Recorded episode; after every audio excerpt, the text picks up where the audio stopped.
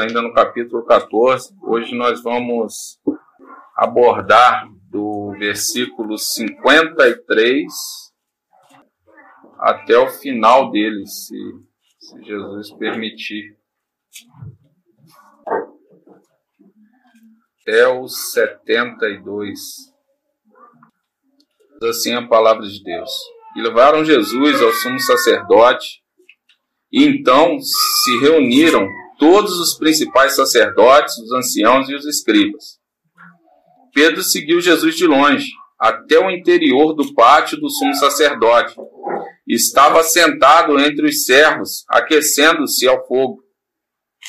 E os principais sacerdotes e todo o sinédrio procuravam algum testemunho contra Jesus para o condenar à morte, mas não achavam nada, pois muitos testemunhavam falsamente contra Jesus, mas os depoimentos não eram coerentes.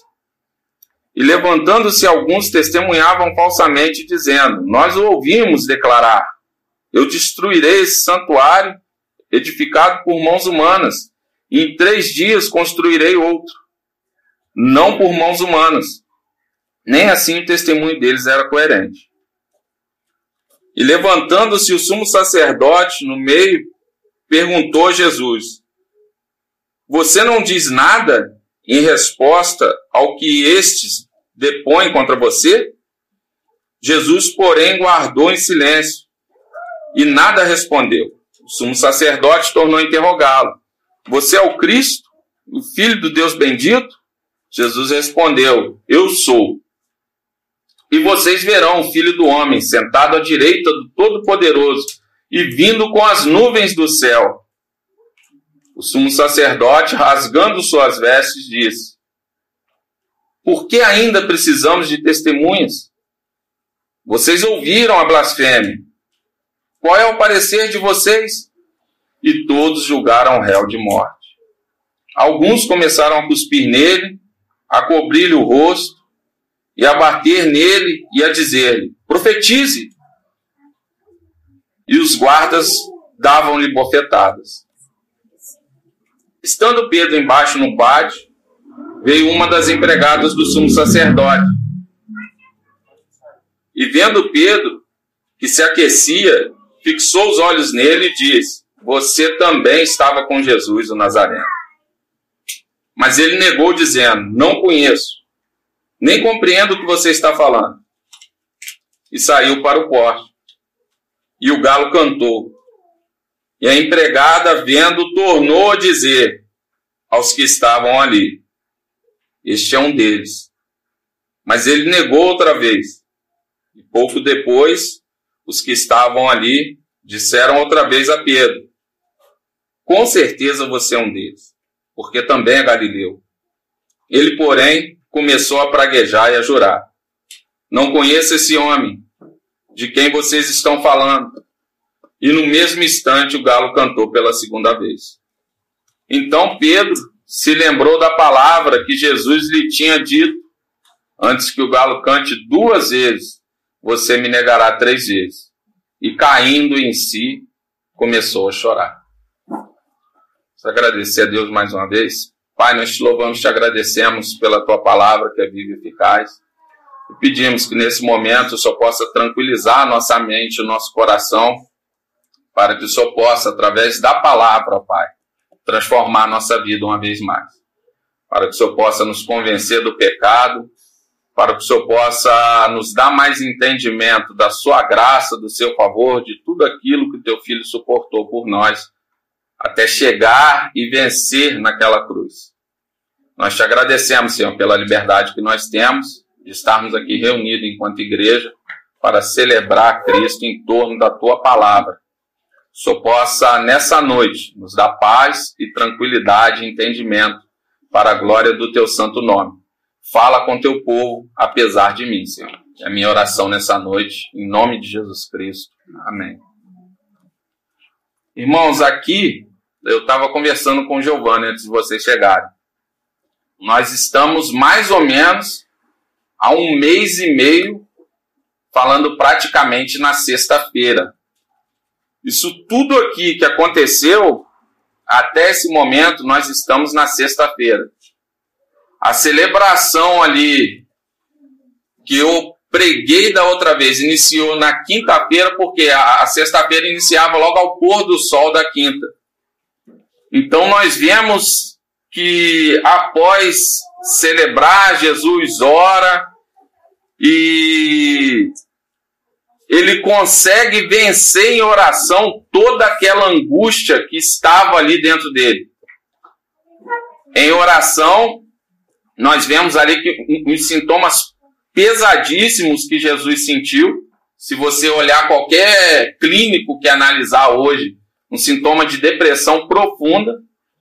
E Jesus ali em oração, ele consegue vencer e sair para essa caminhada. Para todo esse vitupério, para toda essa exposição de vergonha pública que iriam expor ele. E Jesus tendo todo todo poderio, Jesus sendo onipotente, porque ele não, não perdeu esse atributo, ele se submete como a ovelha muda, indo para o matadouro. E aqui nós vemos o que? Veja no versículo 53. Levaram Jesus ao sumo sacerdote e então se reuniram todos os principais sacerdotes, os anciãos e escribas. Pedro seguiu de longe até o verso 54, até o pátio do sumo sacerdote, estava sentado entre os servos. O julgamento do sinédrio, ele leva Jesus à condenação de blasfêmia. E a condenação de blasfêmia, que era você caluniar Deus, você falar mal de Deus, na religião judaica, se você vê em Levítico, era passivo de morte. Então é isso que eles estão tentando aqui acusar Jesus, pegar Jesus nessa, nessa questão de blasfêmia, para ter algo para apresentar para o governador romano. Porque apesar deles terem forjado essa acusação, ser uma acusação completamente falsa, e o Salmo 110 que nós lemos está bem conectado a isso aqui. Né? Os inimigos de Jesus acusaram ele injustamente, acusaram ele falsamente. Eles não tinham poder de matar Jesus. Era necessário passar pelos governadores romanos. E aqui o que, que eles precisam fazer? Eles precisam de correr. Não havia julgamento à noite. Eles estão fazendo isso aqui de madrugada. Então eles reuniram o Sinédrio correndo. Quando fala todos aqui do Sinédrio, o Sinédrio era composto de 70 pessoas, 70 judeus. Era a aristocracia judaica, era a nata, tanto de fariseus quanto de saduceus. Então eles se reuniram ali na calada da noite fizeram um julgamento rápido, eles teriam que ter no mínimo 23 pessoas reunidas, desses 70, para julgar Jesus. Então é o que eles fazem. E por que eles estão correndo? Eles têm que executar isso tudo antes da Páscoa. Eles têm que executar isso tudo antes do domingo, antes que chegassem o domingo. Então eles já teriam que logo pela manhã apresentar Jesus com uma acusação justa para que o Império Romano liberasse que Jesus fosse condenado verdadeiramente à morte. Então é, é esse o desenrolar aqui. E se você vê aqui, fala que Pedro estava acompanhando, muito provavelmente, quando Jesus foi ali, que eles pegaram Jesus e começaram a trazer Jesus para a casa do sumo sacerdote, os discípulos dispersaram. Mas Pedro volta e começa a acompanhar de longe tudo aquilo que estava acontecendo. Até numa boa intenção de, de repente, num dado momento, poder auxiliar Cristo de alguma forma. Então nós vemos aqui que no verso 54, Pedro seguiu Jesus de longe até o interior do pátio da casa do sumo sacerdote. era praticamente aqui eles falam que primeiro ele foi é confuso você dar uma diretriz da sequência dos fatos. Mas Jesus foi apresentado a Anás, que era um, um ex-sumo sacerdote, e logo depois a Caifás. Então ele está aqui na casa deles. Era, era uma casa muito grande, uma casa enorme, a oeste de Jerusalém, no alto do, do monte. De lá ele conseguia ver parte do templo de Herodes o Grande, que era um, um templo enorme. Então ele, Jesus é conduzido para aquele lugar ali. Jesus muito provavelmente está dentro da sala com esses líderes do Sinédrio e já com alguns guardas, porque esses homens também, eles haviam guardas romanos que trabalhavam para eles. E Pedro do lado de fora na fogueira, muito provavelmente esses homens tinham muitos empregados. Ele estava ali aquecendo na fogueira, provavelmente uma noite fria, por isso da fogueira. E Pedro entrou ali no meio deles e ficou. E Jesus do lado de dentro, sofrendo as acusações, as afrontas, e Pedro do lado de fora. Há quem diga até que poderia ter um contato visual entre Jesus e Pedro. Alguns comentaristas dão essa informação, mas nós não podemos afirmar. Então é, é esse contexto que nós estamos aqui. Jesus levado para Caifás. Esses julgamentos não eram comum à noite. E nós vemos aqui que Pedro ele não foge como os outros. Porque às vezes a gente pega Pedro e detona ele, né? Mas não é, ele. Porém, você vê que o tempo todo ele está confiando na justiça própria dele, nas forças dele, na valentia dele, e não era o que Jesus precisava no momento. Na hora que Jesus pediu para vigiar, ele não conseguiu vigiar, dormiu. Na hora de orar, ele não pôde orar. Então você vê todo um contexto de quê? De muita frieza espiritual por parte de Pedro, apesar de estar perto de Jesus. Porque a vida cristã é prática. E é o que eu costumo dizer: se nós não conseguimos orar, se nós não conseguimos ler a nossa Bíblia, nós temos um problema muito sério. E tem que ser resolvido. É um problema sério e tem que ser resolvido para que num momento de grande aflição a gente não tenha, nos falte discernimento e nós venhamos querer resolver coisas do âmbito espiritual com a nossa força física. Que é o que Pedro está fazendo aqui. Então veja o verso 56. E os principais sacerdotes e todo o sinédrio procuravam algum testemunho contra Jesus para o condenar à morte, mas não achavam nada. Então nós vemos aqui que os depoimentos entre eles eram contraditórios. E se você vê em Êxodo 20, 16, Deuteronômio 5, 20, fala diretamente contra ele, que é o quê? Que é um mandamento para você não prestar falso testemunho contra o seu próximo, contra o seu irmão. Então nós vemos aqui lobos a nata da religião da época, que eram responsáveis para conduzir o povo a uma vida espiritual saudável, usando, burlando as próprias leis da religião e tentando achar pessoas para dar falso testemunho contra Cristo. Então, o depoimento em Deuteronômio 17, 6, você vai ver que o depoimento de duas ou três testemunhas era verdadeiro. Só que toda vez que eles tentavam casar essas duas, três te testemunhas, havia divergência. Não tinha nada que eles pudessem acusar a Cristo. Verso 57. E levantando-se algumas testemunhas, e, e levantando-se alguns, testemunhavam falsamente, dizendo: Nós ouvimos declarar: Destruirei este santuário, edificando por mãos humanas, e em três dias construirei outro, não por mãos humanas. Abra suas Bíblias em João, capítulo 2.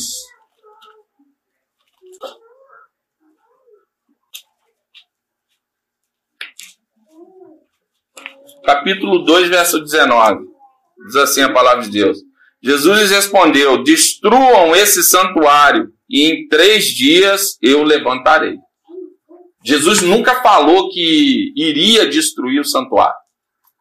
Jesus falou para eles: destruam esse santuário, que em três dias eu levantarei. Jesus estava falando de si mesmo.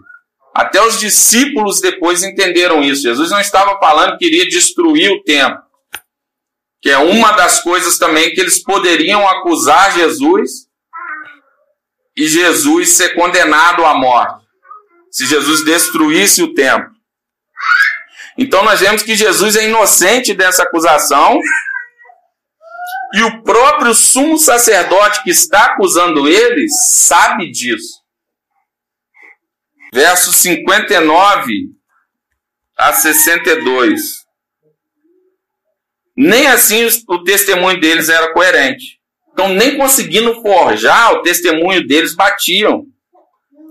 E levantando-se o sumo sacerdote, no meio perguntou a Jesus: Você não diz nada em resposta ao que este depõe contra você? Então você vê que ele passa ali da condição de só ouvir as testemunhas e ele começa a ser um, um acusador de Jesus diretamente para tentar pegar Jesus. Então ele começa a acusar diretamente a Cristo. Jesus, porém, guardou silêncio e nada respondeu. Sumo sacerdote tornou a interrogá-lo.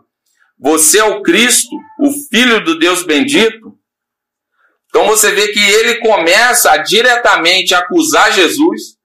Esse silêncio de Jesus torna ele ainda mais culpado. O silêncio de Jesus dificulta a acusação dele. Porque Jesus fica na dele ali e ele querendo acusar, ele querendo colher alguma coisa de Jesus, ou quando a pessoa quer que você diga algo que você não diz. E às vezes você diz uma coisa, a pessoa entende outra e ela sai passando aquilo para frente do jeito que ela entendeu, tentando achar um, um cisco aqui e ali para te colocar como culpado. É o que eles estavam fazendo com Jesus. Os líderes religiosos da época, ao invés de conduzir o povo a Deus, eles estavam querendo julgar o próprio Deus. Veja como que é possível nós termos muito conhecimento e nos perdermos no meio da caminhada. Porque esse povo aqui, o que não faltava era conhecimento. Então você tinha saduceus, você tinha fariseus, você tinha escribas ali no meio. E não tinha ninguém para levantar e falar assim: ó, peraí, é loucura o que nós estamos fazendo ainda que não reconhecesse Jesus como Deus, mas para esse homem não tem nada, ele é inocente. E nós vemos que no, no decorrer da história daqui para frente, até o, o, os próprios os próprios governantes romanos que não faziam parte da religião, que para eles aquilo lá era besteira, tanto fez, tanto faz, tem esse discernimento, mas os homens de Deus, entre aspas, não conseguiam ter isso. Eles criaram ali um sistema religioso qual Cristo não cabia e agora eles estavam querendo matar de qualquer forma o próprio Cristo. Por quê? Porque ele não coube dentro da caixa religiosa deles. E assim como aconteceu naquela época, Anos vem passando, vem passando, vem passando, vem passando, vem passando. E até os dias de hoje é assim. As pessoas têm criado líderes conforme as suas próprias consciências, têm ouvido mensagens que agradam um coração completamente mundano e têm seguido de passo largo para o inferno. Nós vemos aqui no verso 62, Jesus respondeu: Eu sou, e vocês verão o Filho do Homem sentado à direita do Todo-Poderoso, vindo com as nuvens do céu. Então, o que Jesus está respondendo para eles aqui? eu sou não só o Messias, o profeta esperado, o sacerdote, o rei dos reis, o senhor dos senhores, mas todos vocês que estão me colocando no banco dos réus, eu vou vir com todo o poder sobre as nuvens, mas como juiz e julgar vocês. Porque não tem desculpa. Esses homens não têm desculpa. E nós olhamos, irmãos, às vezes nós olhamos para o homem e achamos que há alguma bondade, que há, ah não, é, errou, mas, né, coitadinho, não tem dolo. E, e vai indo, ah, errou, mas é, vamos, vamos relevar, errou. A palavra de Deus é algo muito sério. A palavra de Deus tem que ser levada a sério. A palavra de Deus tem que ter primazia. Porque esses falsos profetas que colocaram Jesus no banco dos réus, que exporam Jesus ao vitupério, que julgaram, zombaram de Cristo e julgaram a Cristo, que bateram em Cristo, eles também vão prestar conta e vão ser julgados.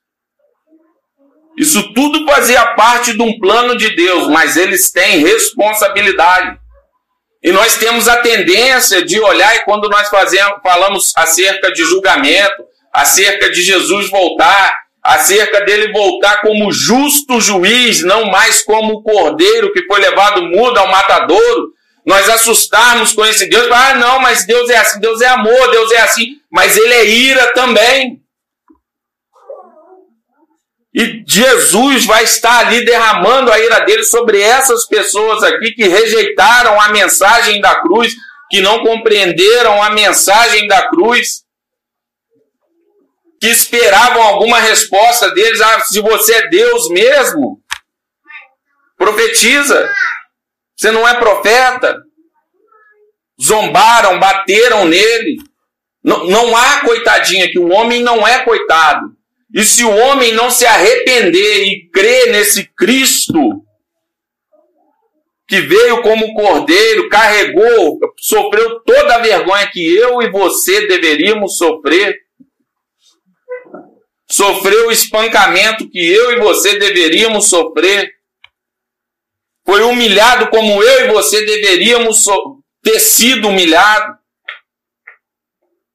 Porque a única coisa, irmãos, que nós cooperamos com isso aqui foi a nossa queda lá em Adão. Que nós já nascemos em pecado. Agora, se você acha que você é bonzinho, que você tem algum mérito na sua salvação, é só você esquadrinhar a sua vida, com um olho só, precisa nem de ser com os dois. Se tem alguma sanidade ainda na, na, na sua mente, se você ainda se enxerga um pouquinho, é só você esquadrinhar a sua vida.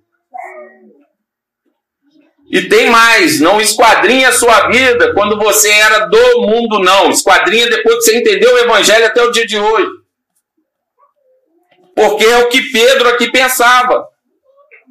Quantos de nós estamos igual Pedro? Acompanhando Jesus de longe. Fala, não, na hora certa eu vou agir.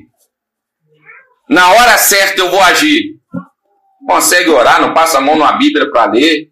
Murmura de tudo Qualquer coisinha quer colocar Deus no banco dos réus, como esses homens colocaram.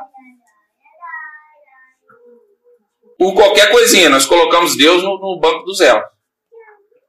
Por muito menos do que isso tudo aqui que aconteceu. Você vê que Pedro, algumas horas atrás, ele deveria estar julgando Judas. Três, quatro horas depois, ele estava quase que se igualando. Se não é misericórdia e a graça de Deus, então esquadrinhe a sua vida e olhe só. Não, não é, nós gostamos de falar, é, não, Jesus, ele pagou o preço por nós, pagou. Mas não é para nós ficarmos nos vangloriando, não. Nós temos valor em Cristo, temos valor em Cristo, mas é Cristo quem agrega o valor. É Cristo quem agrega valor a nós. Porque nós somos falhos demais. De forma que não dá para a gente enxergar nenhum de nós aqui, um mais ou, ou, menos, melhor do que o outro. Nós vemos aqui no verso 63, o sumo sacerdote, ele, ele rasga as vestes. Em Levítico também mostra que era proibido para o sacerdote rasgar as vestes e andar com o cabelo despenteado. Então ele rasga aquilo ali em sinal de protesto, mostrando que aquilo que Cristo falou era uma blasfêmia, porque Jesus se coloca agora não só como o Messias também esperado, mas como o juiz perfeito que viria para julgar eles. E para eles ali era toda a afronta que eles queriam, na insanidade deles. O sumo sacerdote rasga a veste e diz: Por que ainda precisamos de testemunho? Vocês ouviram a blasfêmia? Ou seja, ele está caluniando Deus. Qual é o parecer de vocês? e logo todos os julgaram réu de morte. O Verbo que se fez carne, o Deus infinito que habitou no finito, aquele que veio para que saciar nossa sede e rios de água viva jorrassem de nós, aquele que andou por meio dos leprosos, aquele que tocou nos pecadores, o justo andando no meio dos injustos, trazendo paz, pregando amor, agora sendo julgado por aqueles que se achavam doutores da lei, detentores de uma verdade que eles ali criaram, porque a própria lei deles eles estavam burlando para condenar Jesus. E julgaram ele réu de morte. Alguns começaram a cuspir nele, alguns começaram a cobrir-lhe o rosto. Esse cobrir-lhe o rosto aqui é uma espécie de brincadeira de, de cabra cega que a gente brinca lá de colocar uma tenda, uma, uma venda nos olhos e um brincando e mexendo com o outro, só que aqui era pancada. Então eles cobriram o rosto dele, começaram de vários ângulos a bater nele. Batendo daqui, dali, daqui, dali. E aí no incrédulo grita: profetize. Ou seja, acha onde que nós estamos. Você não é o filho de Deus, você não é o justo juiz. Profetiza, acha onde nós estamos. Faça alguma coisa. E os guardas davam-lhes bofetadas. No verso 66, nós vemos aqui, estando Pedro embaixo do pátio, veio uma das empregadas Irmãos, nós temos tendência, tenho conversado com muitas pessoas que frequentam essas igrejas neopentecostais. É uma coisa de outro planeta, como que supervalorizam o demônio. E as pessoas ficam assustadas quando te perguntam alguma coisa e falam, não, isso, nisso eu não acredito. É meio que uma coisa assim: o diabo tem 50% de poder, Jesus 50% e fica naquela guerra. E você está ali no meio. De vez em quando sobe uma bofetada do diabo para você e está aquela briga. Nós vemos aqui a questão da, da, da tentação e da queda de Pedro. Não existe uma tentação externa. Não tem nada de capeta. Ele estava andando com Jesus. Jesus estava orientando ele. Jesus estava mostrando para ele o caminho. Jesus até fala com ele, fala, o diabo pediu para peneirar a sua vida. Jesus fala com ele, Jesus orienta ele. Então não, não tinha tentação nenhuma aqui na, na. Não, era só carnalidade mesmo.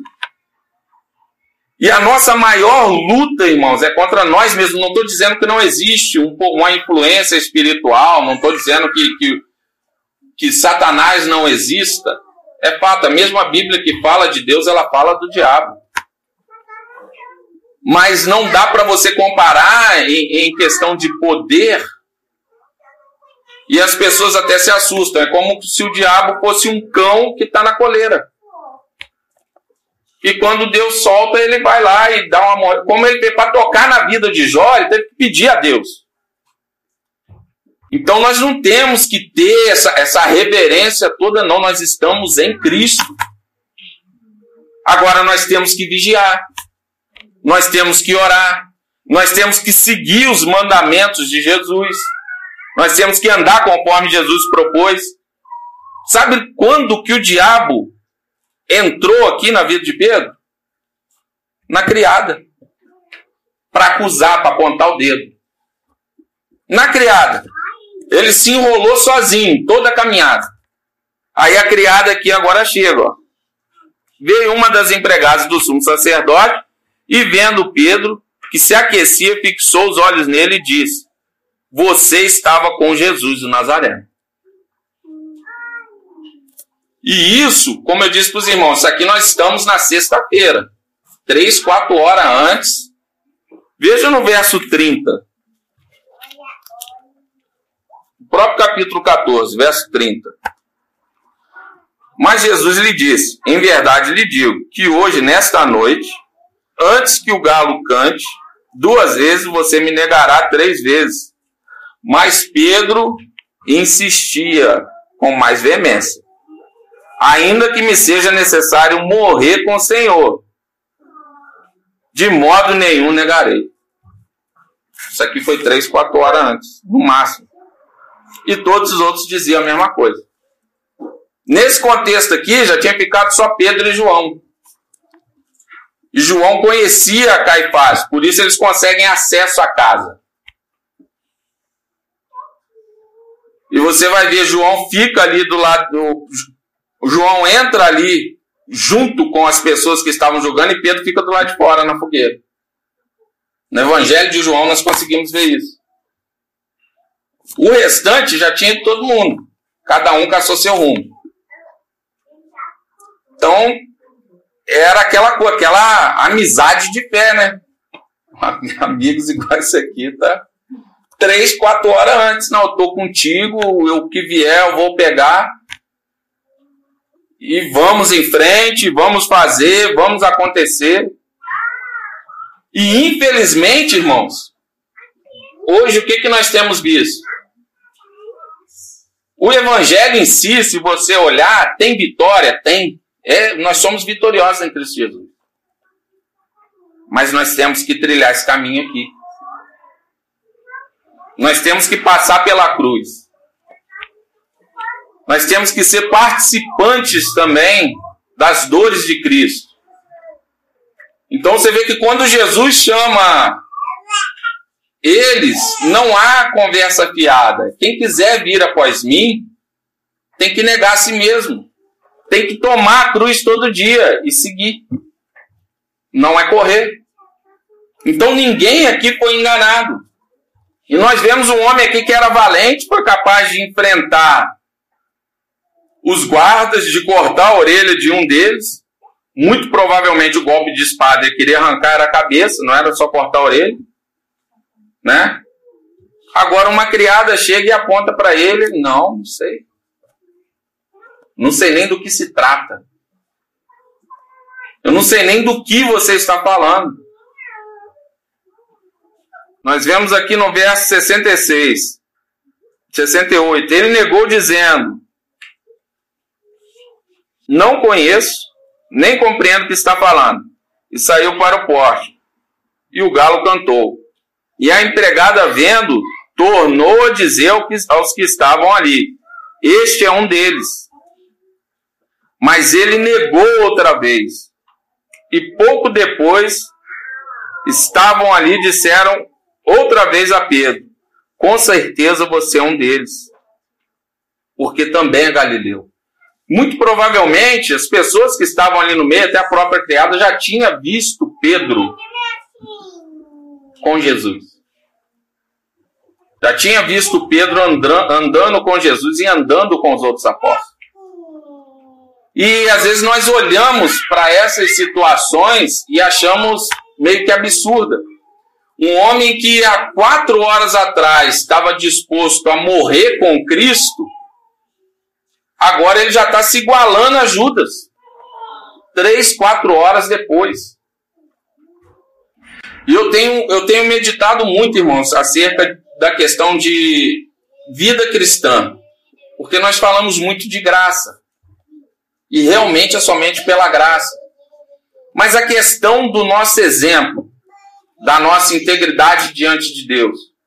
Como que as pessoas têm nos percebido? Como que as pessoas ao redor nos percebem? Será que pelo menos, se fosse hoje, será que pelo menos essa acusação nós sofreríamos? Você é um deles. Será que o mundo lá fora pelo menos percebe a gente assim? Porque negar, nós negamos mesmo. Julgar Pedro é mole de julgar.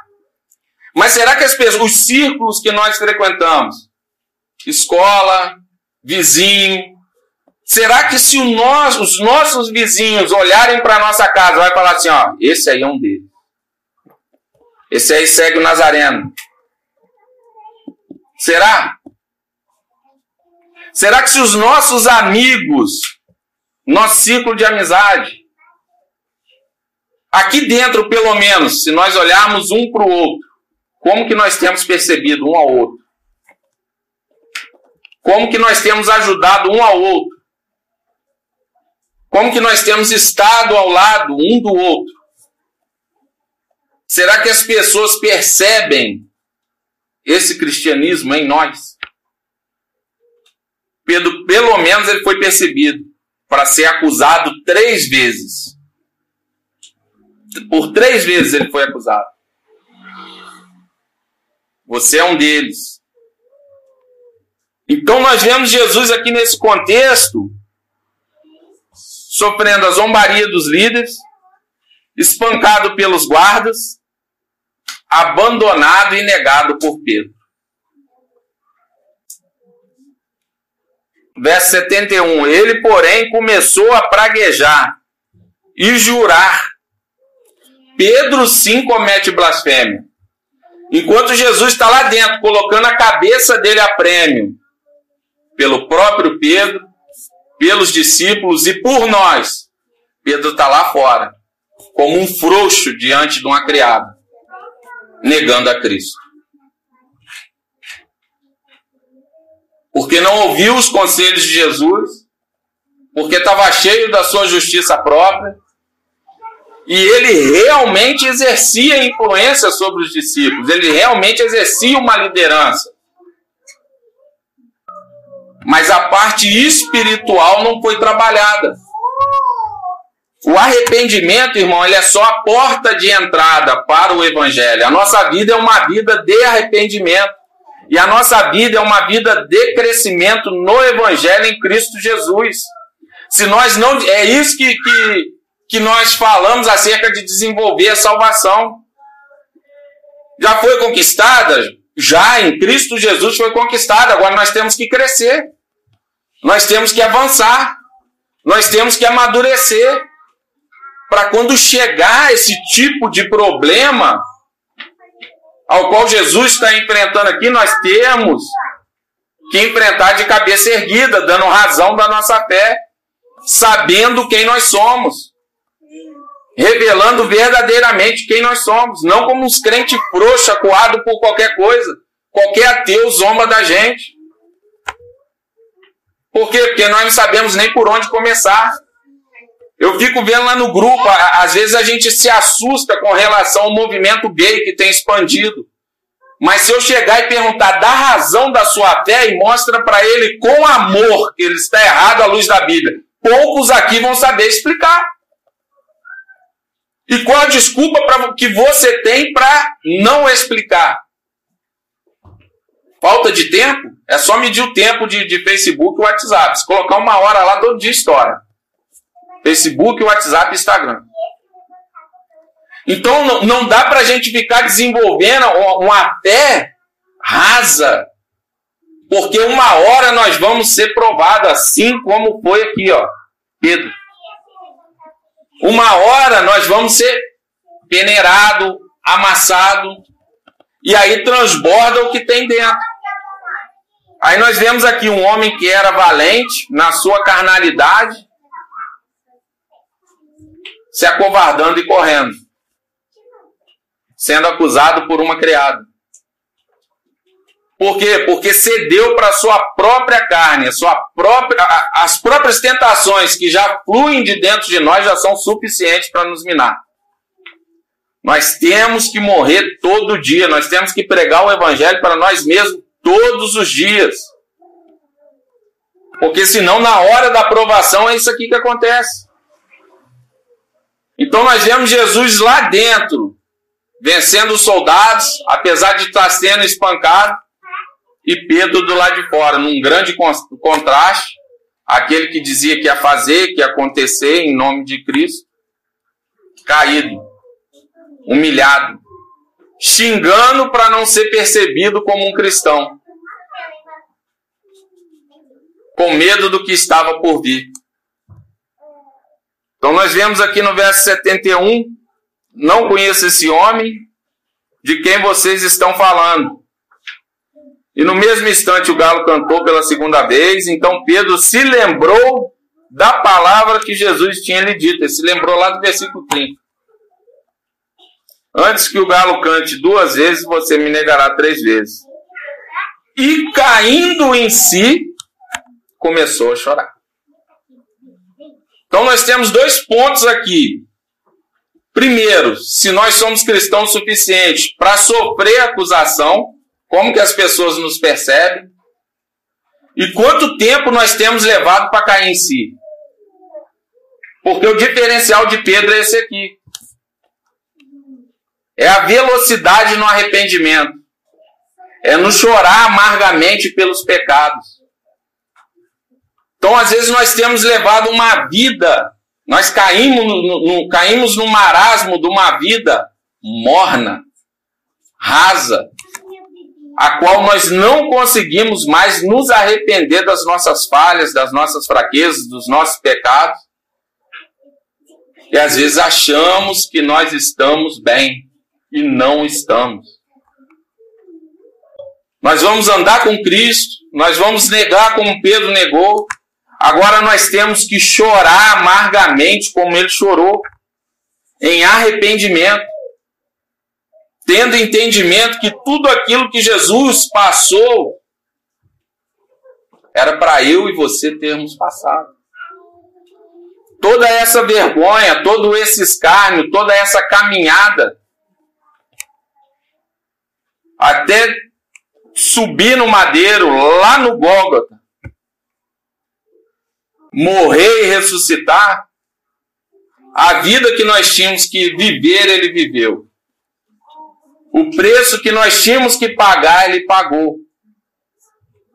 Agora, esse arrependimento nós temos que orar e pedir para que Deus nos dê dia após dia, para que nós não venhamos conformar com os pecados de estimação e acharmos que nós estamos bem, como Pedro também estava achando que estava bem, que estava forte, que estava saudável, que ia enfrentar as batalhas do dia a dia, estava morto espiritualmente.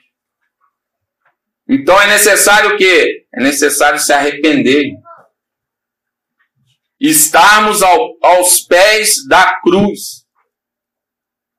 Porque esse Jesus, ele vai voltar. Ele vai voltar e ele vai resgatar os seus eleitos que têm se arrependido dia após dia. Aqueles que ele separou antes da fundação do mundo. E esses que têm zombado, e até hoje há essa zombaria em torno da cruz ele vai julgar com justiça. E quando ele despejar a ira dele, não é porque ele é mau, ele está sendo justo. É o atributo de justiça dele sendo colocado em prática. Então, que nós venhamos nessa noite, ao nos aproximarmos mais uma vez da mesa do Senhor, nós venhamos estar repensando a nossa vida, venhamos estar repensando a nossa caminhada, venhamos estar nos autoavaliando para que nós não venhamos a ser encontrados em falta. A que todo dia nós possamos estar esquadrinhando a nossa vida. E que não precise do outro chegar e apontar. Se nós nos julgarmos a nós mesmos e nos arrependermos e buscarmos Jesus e nos encontrarmos com Jesus aos pés da cruz, não precisa de julgamento, não precisa de, de, de esperar a ponto de alguém chegar e apontar o dedo.